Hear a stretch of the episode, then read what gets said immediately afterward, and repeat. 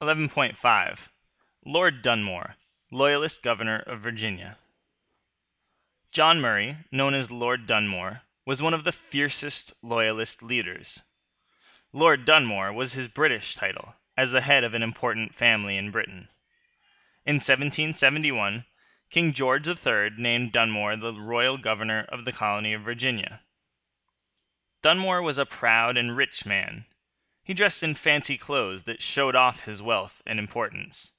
He was stubborn, strict, and bad tempered, and he was very loyal to Britain. It was Britain, Dunmore said, that created the colonies and continued to protect them. For these reasons, Britain had a right to rule the colonies and to make them pay taxes on British goods. Dunmore also argued that independence was a mistake because Britain knew what was best for the colonies, and he strongly believed that the colonists had a duty to obey British laws. The colonies, he said, were part of Britain. Colonists who would fight against the king were traitors. As governor, Dunmore thought that being tough would frighten the colonists into accepting British rule. Instead, his firm actions only angered many people in Virginia. Worried for his safety, Dunmore moved his family onto a British warship in June 1775.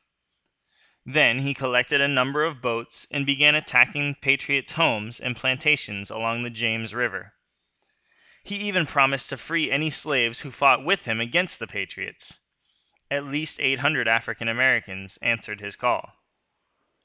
In the end, Dunmore's actions only made the Patriots more popular. Because of Dunmore, many neutralists began to think that independence might be worth fighting for after all. In the caption, you see, John Murray, known as Lord Dunmore, was a fierce Loyalist leader. He launched a naval attack against the homes of patriots along the James River in Virginia in 1775 and the vocabulary word is traitor. A traitor is a person guilty of acting against his or her own country.